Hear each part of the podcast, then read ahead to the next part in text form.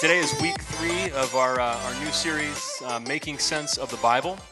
And today we're talking about what the Bible is and how to interpret it, how to understand the Bible. Well, let's watch the promo video. Mark Twain once said, It's not the things in the Bible that I don't understand that really trouble me. It's all the things in the Bible that I do understand. That's what really troubles me. There are a significant number of people who, when they read it, are just troubled by what they find. And the Bible, which was meant to draw people to God, actually becomes a barrier for many people. It's not a lack of faith that leads us to wrestle with the Bible. It's because we have faith that when we find something that seems inconsistent with the character of God, that we wrestle with that. I hope when people are done reading this book that they have an appreciation for the historical context, the culture of Scripture, how the Bible was put together, um, who wrote it, why they wrote it, and, and then uh, how to make sense of its troubling passages so that they can read the Bible and they can hear God speaking through it. So even in a church, especially because uh, in a church, we're in a church like this, when you talk about the Bible, there are there are different feelings that come up about the Bible. There are different thoughts that come up about the Bible. There's probably a wide spectrum of views on the Bible, even in this congregation, and there certainly is in, in the country.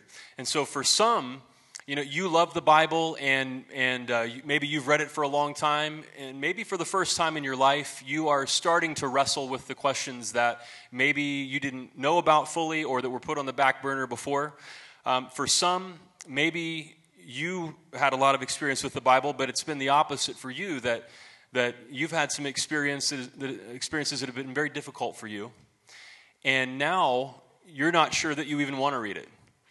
It, it might be kind of a challenge to come to, uh, you know, a service where there's a, a talk like this because you think of the Bible and it's just all bad things come to mind. It's just all negative. There are others, maybe you're deconstructing your faith and, and you just find it's kind of falling apart and, and you're not sure how it's all going to turn out. There are others who are trying to reconstruct their faith and maybe they've kind of they've deconstructed and they've figured out what they don't believe and now they're looking to build something to reconstruct this new thing. It's going to look different than it used to but you're reconstructing and so maybe you're open to seeing the bible in a new light. And so i just want to acknowledge that there's probably a wide range of thoughts and feelings about the bible as we go into this topic today. And during this series kind of a theme for me in this entire series is i want to suggest that thinking compassionate people can take the Bible seriously.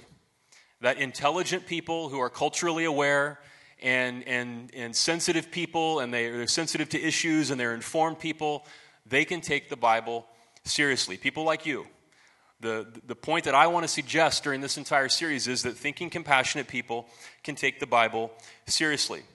And so, in this series, and especially now the rest of the, the series, we're going to be talking about questions like Is the Bible anti science?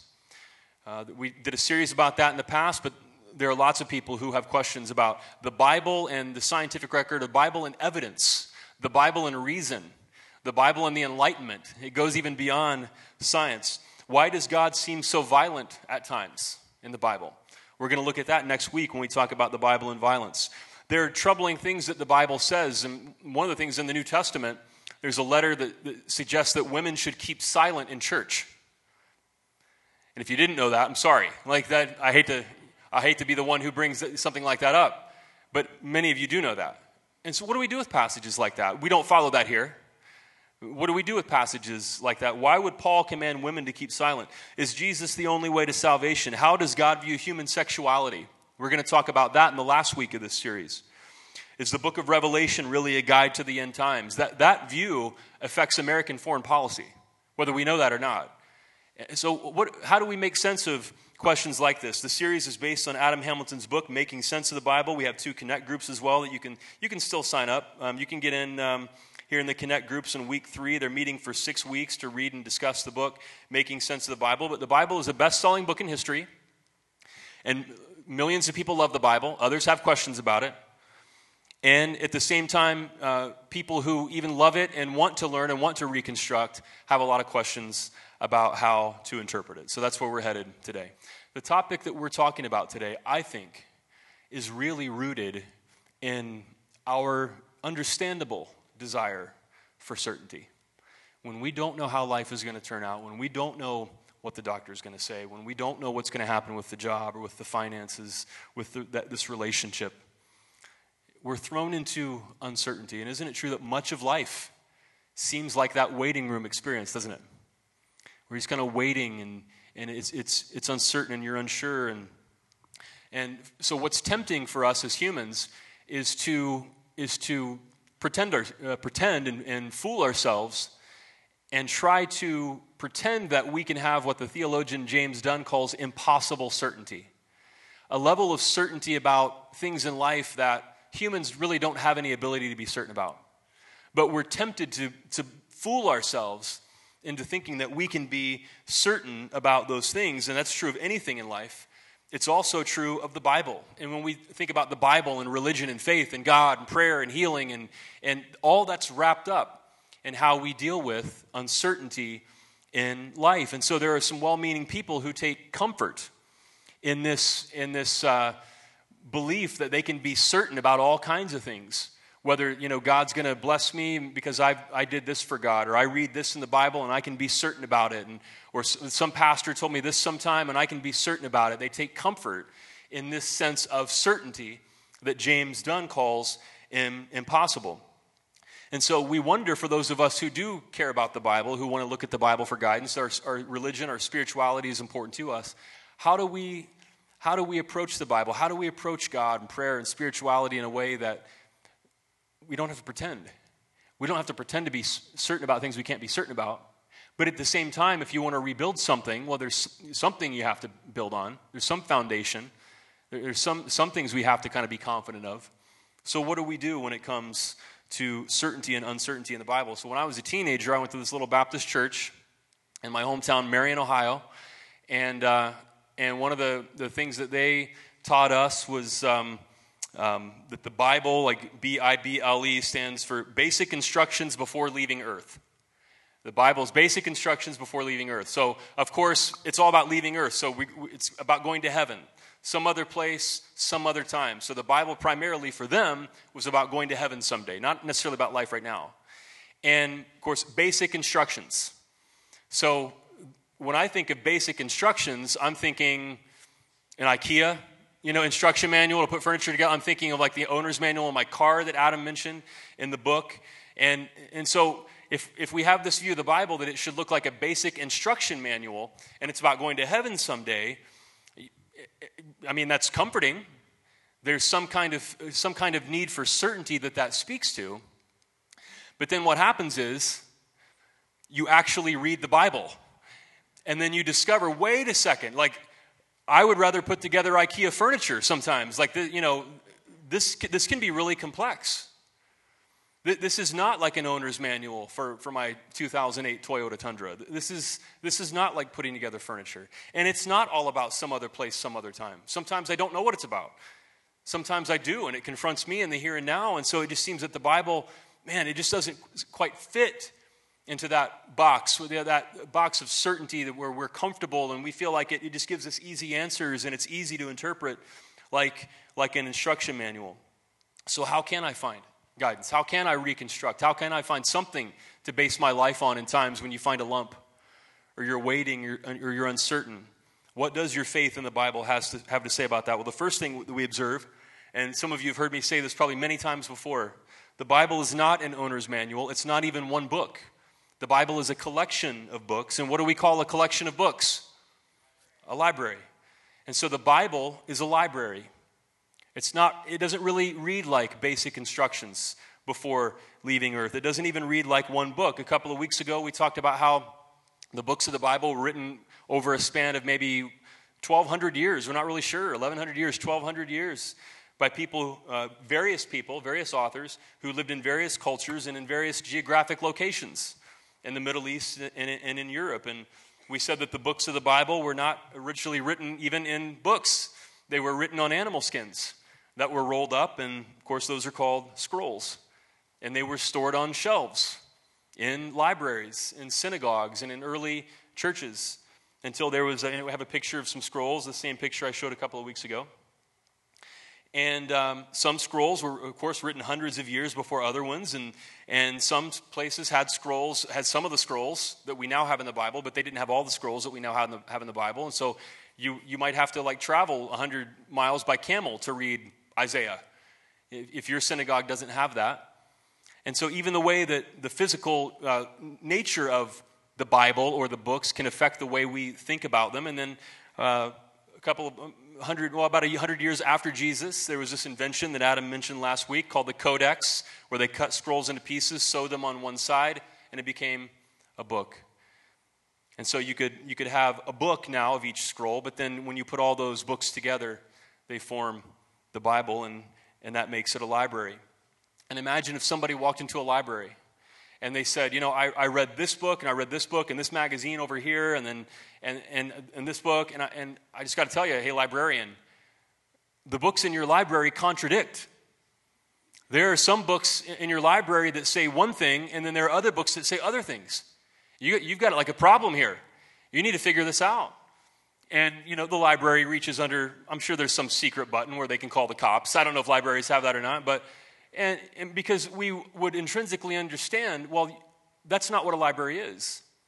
And the librarian might actually explain to the, to the person, you know, actually, if everything agreed, we would only need one book, but we don't have just one book. We have lots precisely because they say different things.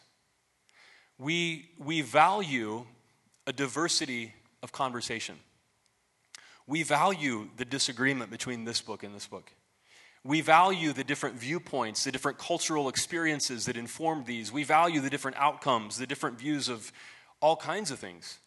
And a library is where we preserve that discussion, that conversation, precisely because they do not agree with each other. So the Bible is a library. So if, if, we're going to interpret the Bible, even though it's, it's natural in life to have this desire for certainty, we do have to acknowledge the fact the Bible is actually a library. And then, secondly, we interpret the messages of the Bible within their historical context.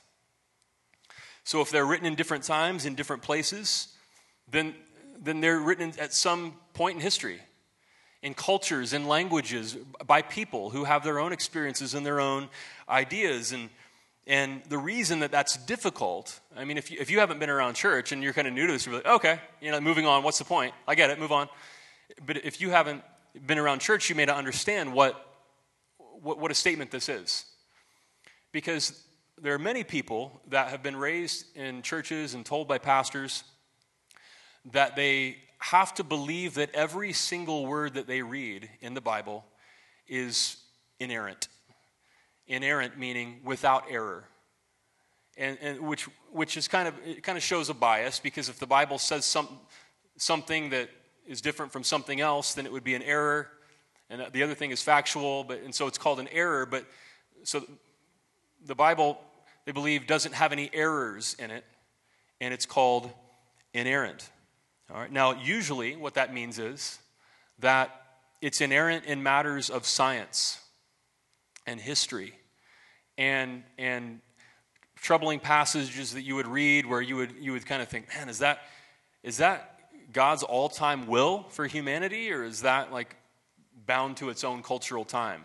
Inerrancy has a hard time with that. Inerrancy would say, well, if it says it, it's true. It's not an error. God doesn't lie to us. And, and, and so the Bible is inerrant. And, be, and behind that is a doctrine that all Christians accept to, to different degrees the doctrine of inspiration. That somehow God has inspired the, the writing of the biblical books, God inspired the authors spoke through them in some way. And for people who hold to inerrancy, they believe that God inspired these biblical authors to the extent that every single thing they affirm is accurate. So if, if God created the world in six literal days, as it appears to, to say in Genesis chapter 1, well, then you need to argue with your science teacher because it's inerrant.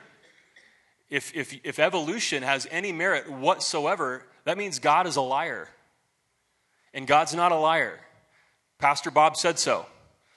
And, and so now we have to have a view of the world that is against 90 some percent of the scientific community in the world. How many of you realize if, if you're a sophomore in high school and you're raised with that view and you get to biology class, that is a pretty heavy burden to bear, isn't it? That this information that you are being confronted with is, a, is calling God a liar. It is an assault to your faith. And, but there are so many people who are raised with this view that the Bible is inerrant and science is wrong, and then of course it leads to all other all kinds of other views that seem to go against the Enlightenment and 20, the 21st century developed world and our views of people and, and social issues. And so some people hold to inerrancy. And it's interesting, it's kind of a new phenomenon, actually, and, and mostly after Charles Darwin. Because there were some people who believed that Darwin and, and origin of species and the theory of evolution was a threat to their faith. And so they, they said, what we need to do, we need to protect the Bible from this attack. And so, this doctrine of inerrancy is a way of saying, no, Darwin was wrong. God's not a liar. The Bible's right. And they, they feel like they, there's a sense of certainty that can come from that. I don't, I don't have to be. I don't have to be open to scientific inquiry and questions and not have it all figured out. Oh, I know how, I know how it is because I read it in the book. And, and so there's a sense of certainty there. While the other view that's been held by Christians for the rest of Christian history would be called infallibility. Now, that's still a pretty big word. I mean, if, if somebody says, well, you're not inerrant, but you're infallible, like they're still a fan of you. That's, that's, that's like a high statement to make if you call something infallible. Infallible means that the Bible is reliable in all matters of faith and practice. So if you want to follow Jesus and you want to be a Christian and, and you want to go to heaven someday if you die and, and you want to know what it's like to be a good person and, and be a follower of Jesus in, in this world, then you read the Bible. And the Bible's a reliable guide in all matters of faith and practice. That was good enough. That infallibility was good enough for hundreds and hundreds of years until some folks felt like you know, science was attacking the Bible and they began to uh, affirm inerrancy. So both people who support inerrancy or infallibility point to 2 Timothy chapter 3 verses 14 and 17.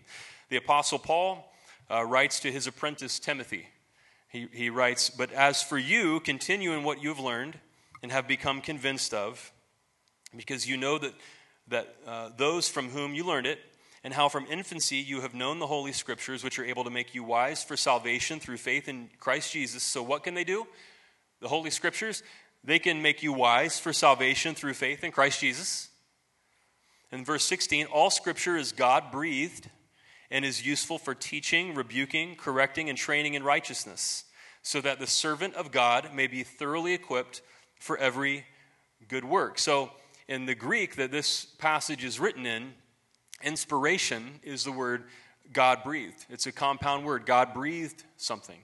And so, people who believe in inerrancy would say, well, God breathed it. They wouldn't say dictation, but it, it's pretty close. Like it, every word comes from the mouth of God. And, and, that, and that somehow came through the biblical authors and their, their pens and their inkwells, and, and that got onto the animal skins. Every, every word was breathed out by God. Now, of course, Paul says, though, what are the Holy Scriptures good for? They're, well, they're able to make you wise for salvation through faith in Christ Jesus, which would be infallibility. I would agree with that. And, and then he says that the Scripture is God breathed, and we don't know exactly what that means.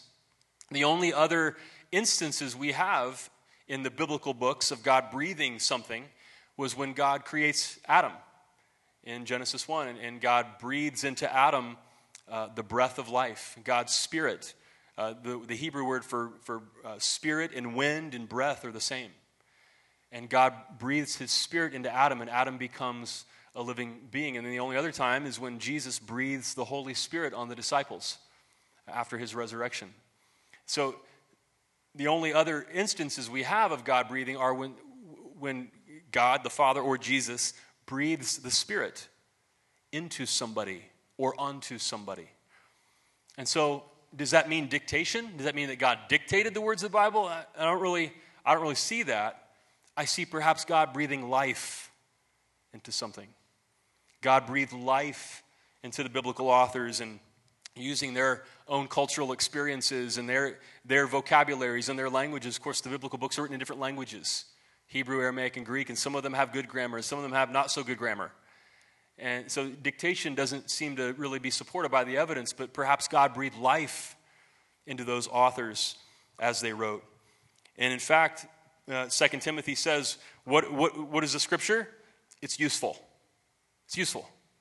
And that doesn't downplay the importance of the Bible, but it says it's useful. You can use it to be equipped. If you want to follow Jesus, if you want to be a good person, if you want to know what it means to be a Christian, it's useful to you. It's a reliable guide for you. So I believe in infallibility. I believe that the Bible is reliable in all matters of faith and practice, but we still haven't quite answered the question well, how do I interpret it? It's a library, okay, so there is a, there's a diversity of voices, different places, different times, and, and I believe that somehow God works through that, and, and it doesn't have to be an inerrant again, you know, and make kids argue with their science teachers, because those are big statements, but then still, how do I interpret? So I want to do something that I've done a few years ago. Somebody mentioned this to me recently, and which means that they actually remembered this, which is like a huge pat on the cap to a pastor, like your pat on the back to a pastor. Like you actually remember something I said. Like I'm shocked to hear that sometimes. But somebody said, "Hey, I remember you doing this a few years ago, and so I'm going to do this now," just as an illustration of perhaps what it means to interpret the Bible, what that looks like. Imagine 2,000 years from now, right, in the year you know, 4019. Um, there's some archaeological study in, uh, in what used to be Arizona. And some archaeologist digs up uh, my, my iPhone from 2019. Somehow this has been, you know, this has been uh, deposited in some landfill or something. Um, and and they've, they found my iPhone in the year 4019. Somehow they are able to get my iPhone to come on. I can't get the battery to last the full day. I'm not sure exactly what's going on, but they, they somehow get my iPhone to turn on and they see a record of all the texts that I've, that I've sent. And, and they, they find this amazing discovery that this, this primitive Arizonan had a piece of technology, and they're, they're able to read texts on this, on this device. And so they make a presentation. And they, they announce that they've made this amazing discovery. It's a giant announcement. We found this primitive communication device from the year 2019. And um, we are learning about the year 2019 in this place that used to be called Arizona from this device. And so, an amazing announcement 2019 before Kim Kardashian became president of the United States. It was just incredible time. You never know, everybody. You never know. Let's be honest. And so, let's see what we can learn from the text. And so, they read this text, and here it is from the dark ages of September 2019.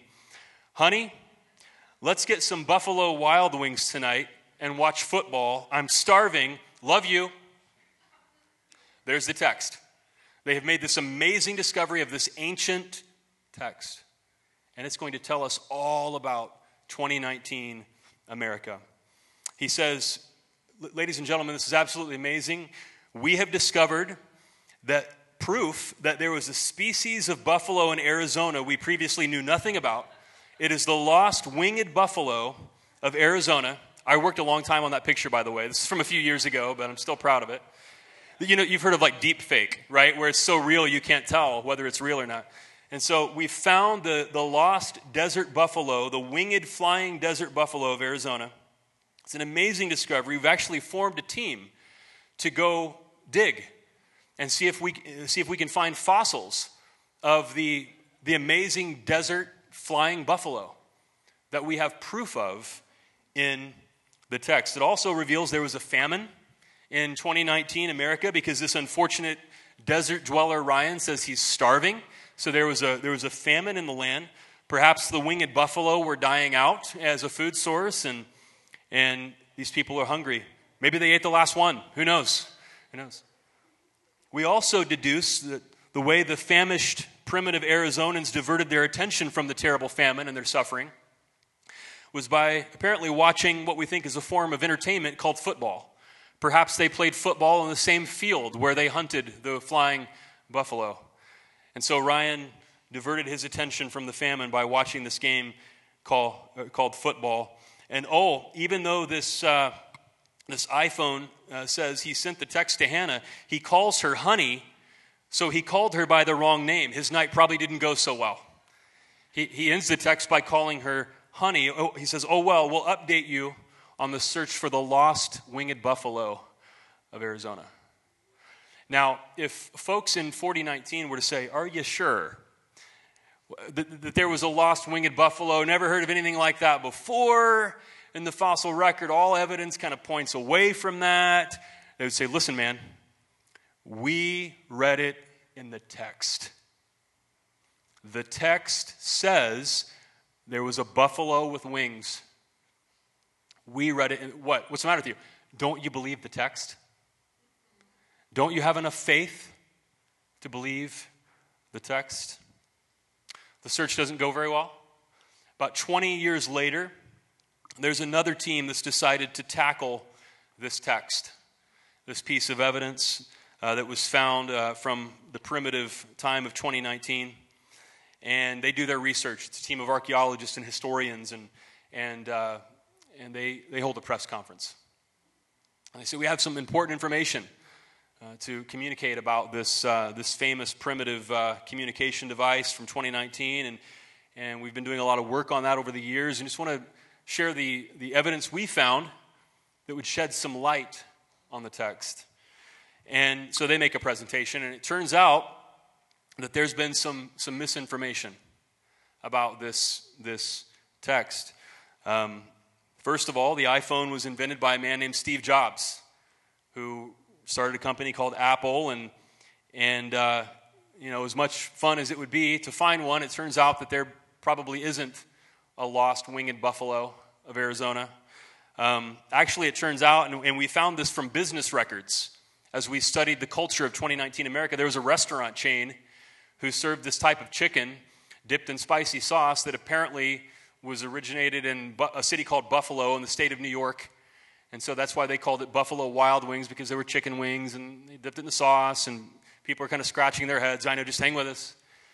And, and then it turns out also that, that in these restaurants, because we found photos that people have taken from inside of these restaurants, there were lots of primitive communication devices called TV screens.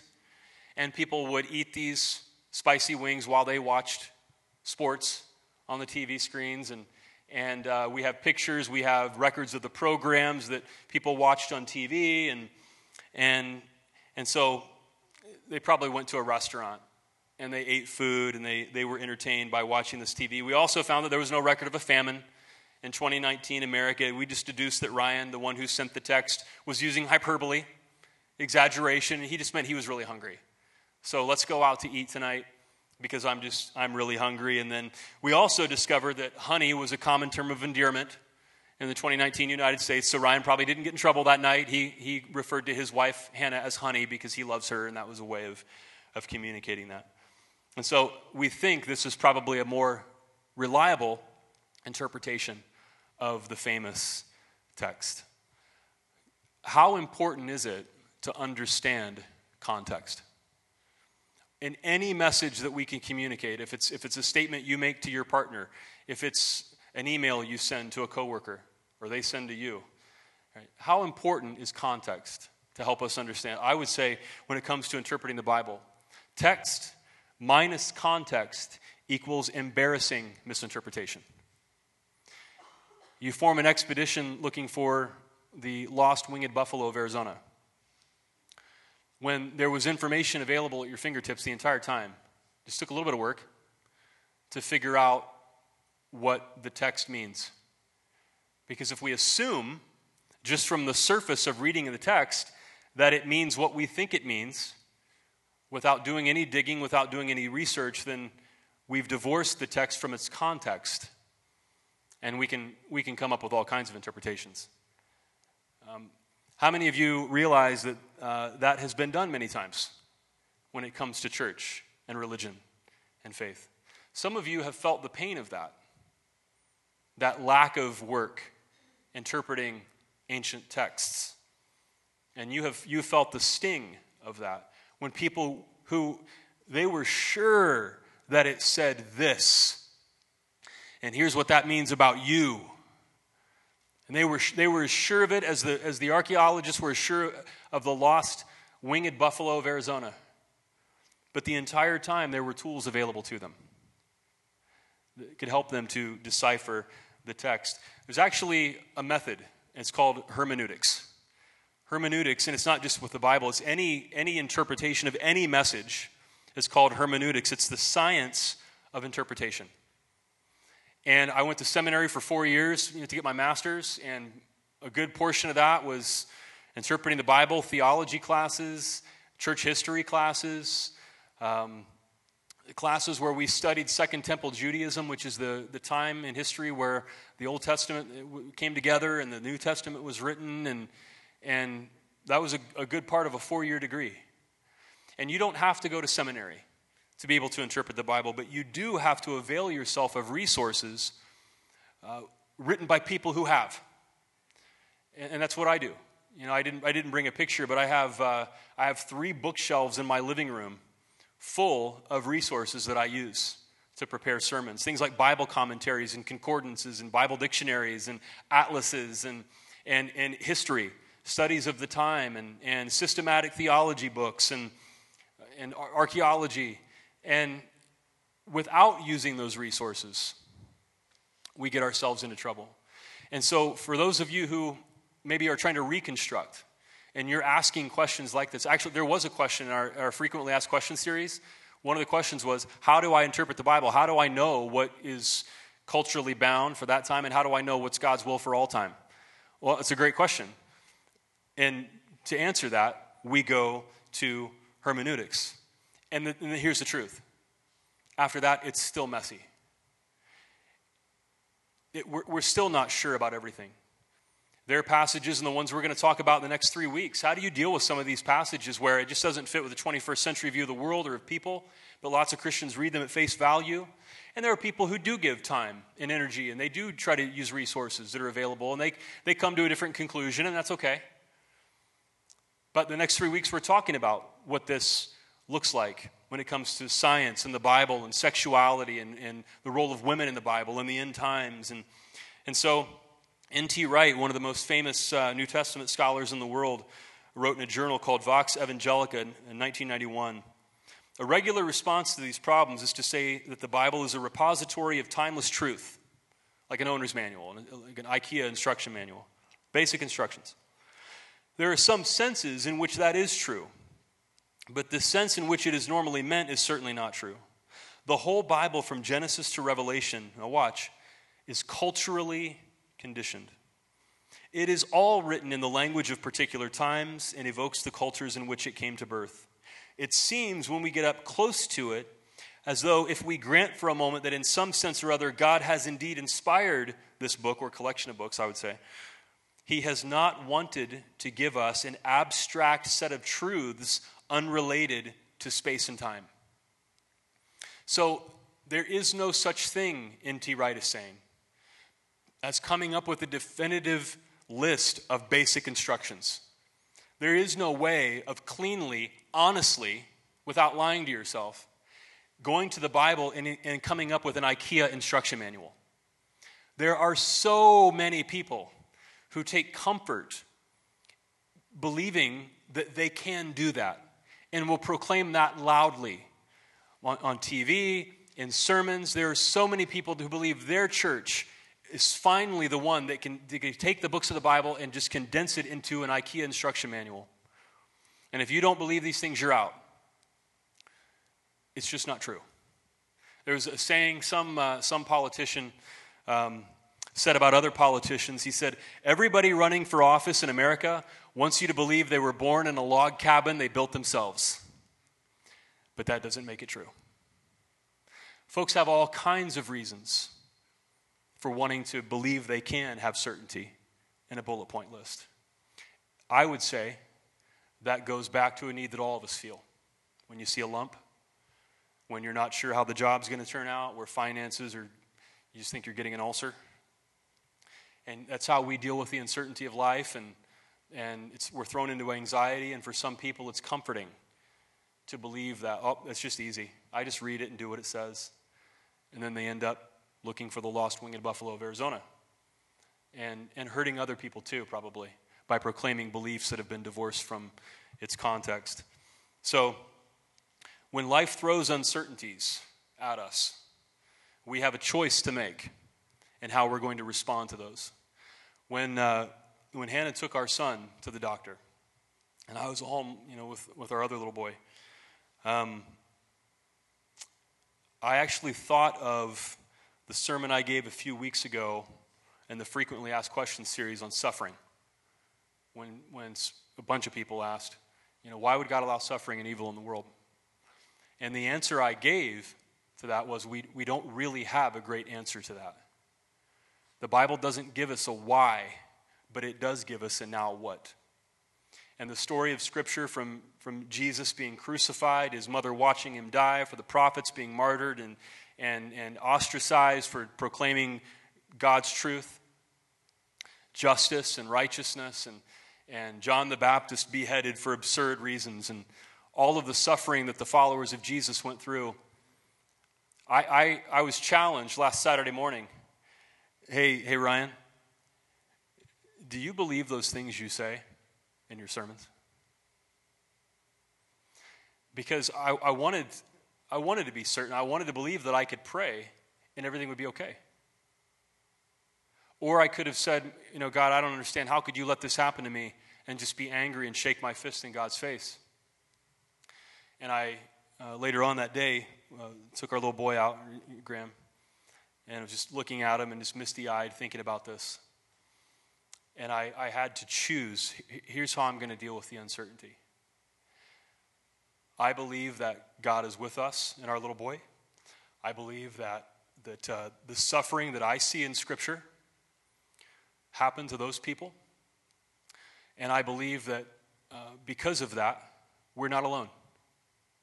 And there are other people in the world who are, and many people in our congregation, who are going through things that are painful. And there's uncertainty there.